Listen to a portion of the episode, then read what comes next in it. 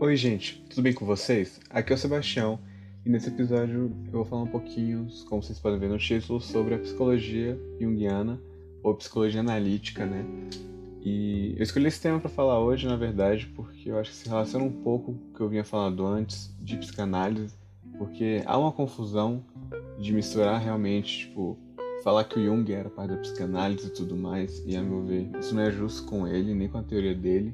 Ele, ele, é, ele foi da psicanálise durante um tempo, mas depois saiu. E eu acho que a gente saber fazer essa separação é valorizar muito mais o seu trabalho enquanto teórico singular, né? Fora da, do campo da psicanálise em si. Mas que ele ainda tem contribuições importantes para o campo de forma geral. E tinha essa confusão, acho que uma outra questão que eu pensei como um bom motivo para fazer esse episódio é porque não é uma corrente teórica muito estudada na graduação, principalmente, quer dizer, eu posso falar com base na UNB, né?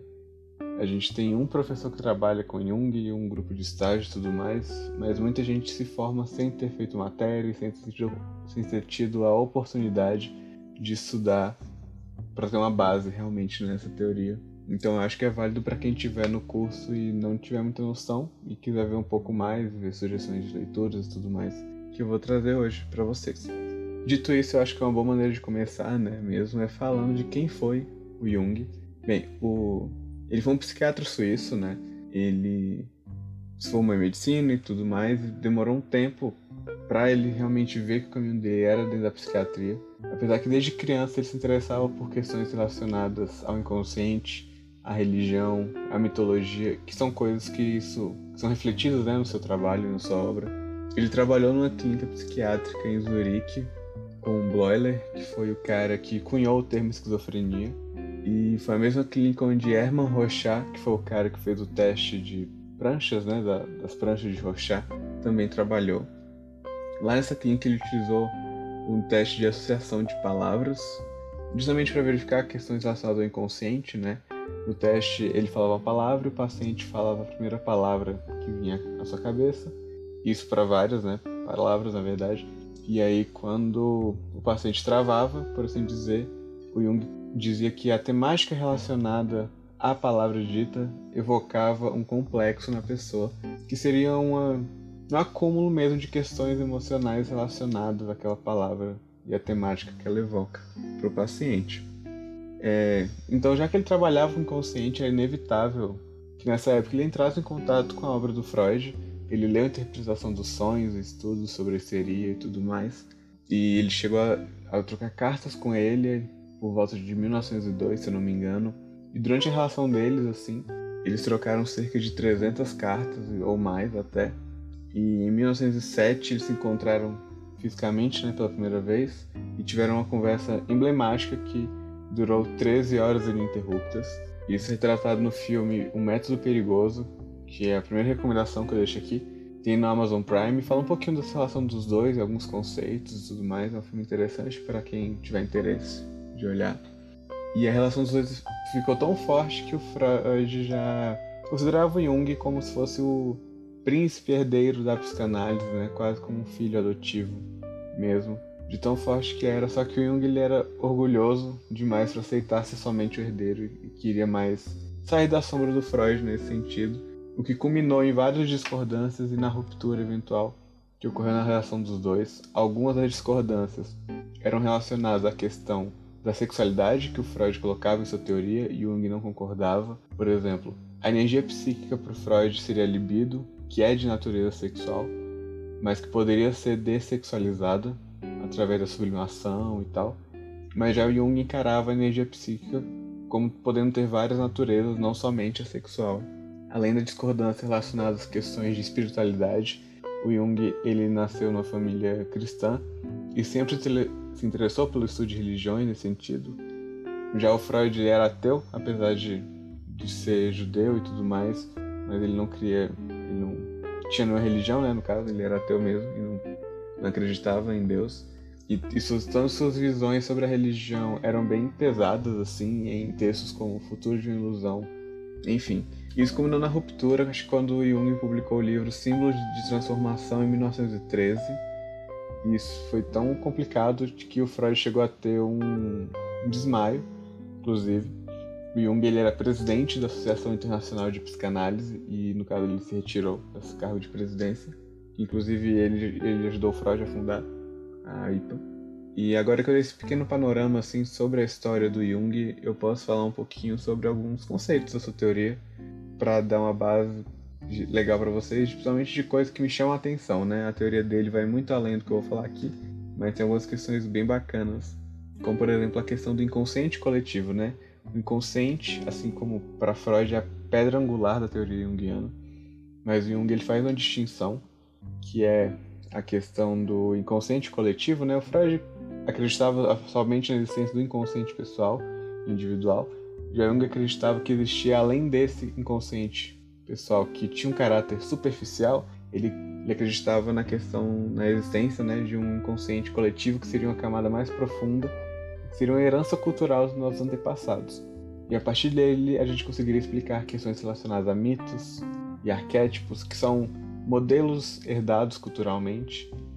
E isso explicaria questões como, por exemplo, a, a questão do mito do herói se repetir em várias histórias de vários povos distintos que nunca tiveram contato, a questão de formas e mandalas, por exemplo, também. E também comenta uma coisa que eu acho muito bacana, que é acerca da estrutura da personalidade, apesar de eu discordar um pouco na concepção dele, porque o Jung acredita que o sujeito não é dividido como era para Freud, o sujeito é um todo, e no caso o todo, essa, essa personalidade, né, como um todo, seria a psique, e a estrutura dela seria dividida em várias instâncias, por exemplo, o ego, que seria o centro de controle da consciência, a persona, que seria a máscara social que a gente usa, a sombra, que seriam as questões que a gente possui que a gente não quer revelar para os outros, sendo elas ruins ou não, na verdade. Não tem esse juízo de valor relacionado a isso. Ele também fala a questão da ânima e do ânimos, que é um conceito um pouco problemático, mas que diz respeito, a princípio, sobre o lado feminino no homem e o lado masculino na mulher. E relacionado essa questão de personalidade, né, ele fala sobre também o processo de individuação, que é basicamente o desenvolvimento né, no sentido da pessoa se tornar mais plena, por assim dizer, e justamente sabendo conversar com a sombra e com sua persona, para ser um processo de realização de si mesmo, no caso. É um conceito bacana, eu gostei bastante. Eu fiz no verão, né, em janeiro e fevereiro, uma disciplina de psicologia junguiana, e meu trabalho foi sobre esse tema também. Era a relação dele com a questão do capitalismo e tudo mais de como o capitalismo é um impeditivo, né, para esse processo, na verdade, de forma geral. E, enfim, eu posso comentar em outro episódio mais específico essa questão. Eu acho que vou, eu acabaria fugindo um pouco. E acho que um dos conceitos mais legais dele também é a questão de tipos psicológicos, né? Foi o primeiro livro, que, se eu não me engano, que ele publicou depois de sua briga com Freud, que ele fala sobre as atitudes, que seriam pessoas introvertidas ou extrovertidas, isso diz respeito. Tem um senso comum né, relacionado a isso, mas diria respeito principalmente para onde vai o investimento da sua energia psíquica, seria para si mesma ou seria para fora, e as, e as funções que se relacionariam com essas atitudes. E entre as funções a gente tem as funções mais racionais, seria a função de sentimento e de pensamento, e já as funções mais irracionais seriam a, de sensação e a de intuição. E a partir disso ele fala sobre como eles, esse, conceito se relaciona e como tem os tipos psicológicos baseados nas funções e atitudes.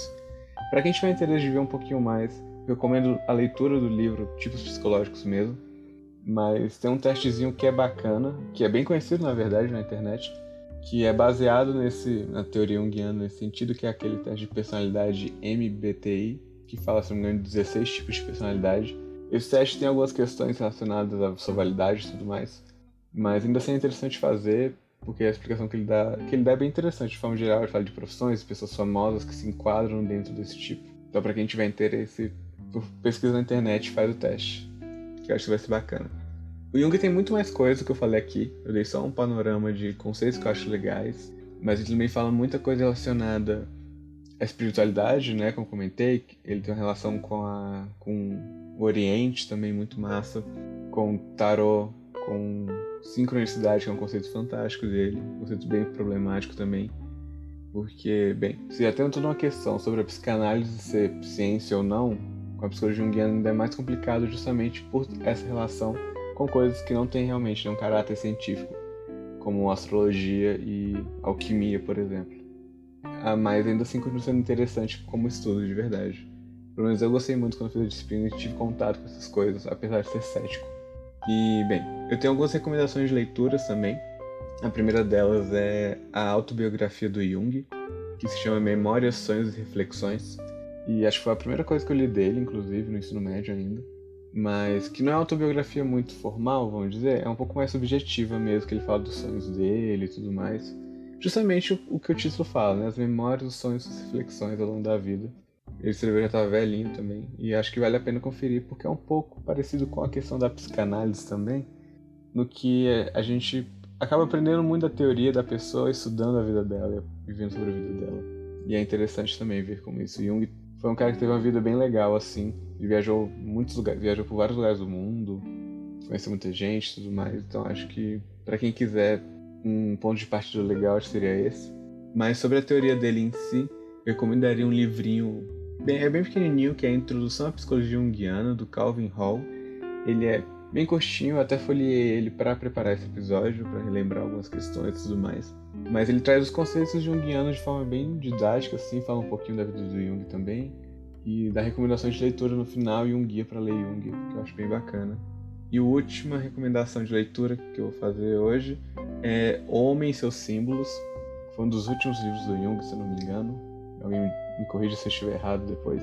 Mas ele não, ele não escreveu sozinho, ele escreveu um capítulo só e tem a contribuição de vários autores. Mas é justamente nele que ele traz umas questões muito legais e que eu considero particularmente acessíveis relacionadas à questão de símbolos, mitos e inconsciente coletivo.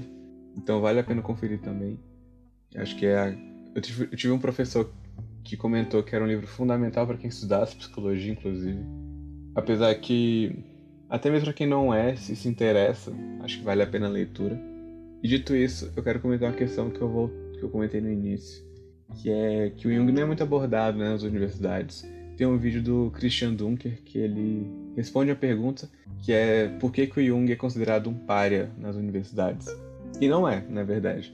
Porque, também de maneira similar com a psicanálise assim, é que a universidade não consegue abarcar a formação cultural que é necessária para ser um psicólogo junguiano existe um estudo muito. Não, exige, perdão, um estudo muito aprofundado de religiões, mitologia e antropologia, por exemplo, que junto com as questões relacionadas à psicologia e à terapia, que o curso de psicologia não consegue abarcar de forma geral. Além de outra questão também que eu acho interessante, que é a questão da rixa que há com a psicanálise, assim, né?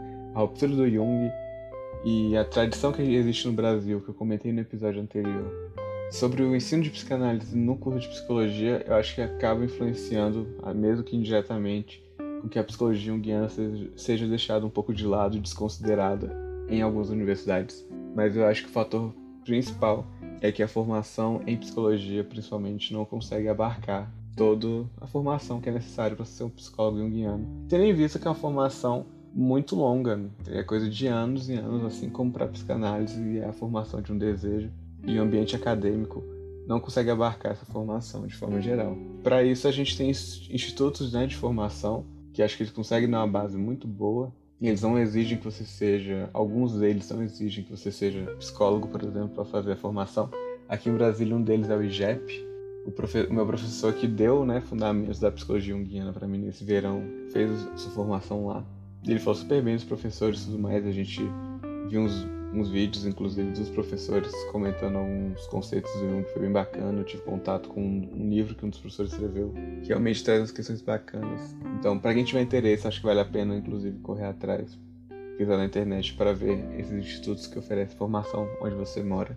Se você tem condições para isso também, o que é muito relevante. Ressaltando aqui mais pro final, não é necessário que você faça formação formal para você ser um psicólogo, um psicoterapeuta com base junguiana Talvez seja mais necessário se você não tiver formação em psicologia, mas não se atenha, como eu comentei no episódio anterior, à busca de uma formação tão rígida, busque algo mais flexível e que faça sentido com o seu desejo, de forma geral, assim. Eu acho que esse é o principal, mas a gente tem que ser honesto também e ver o quão, a gente, o quão apto a gente está para conseguir fazer essas questões e ser um bom profissional de forma geral e um bom estudioso também. E é isso, gente. Eu espero que tenha sido um bom episódio, que vocês tenham gostado. Qualquer dúvida, sugestão ou reclamação, minhas redes sociais estão na descrição do episódio. Então sinta-se à vontade para falar comigo lá, tô sempre aberto. E até o próximo episódio. Tchau, tchau.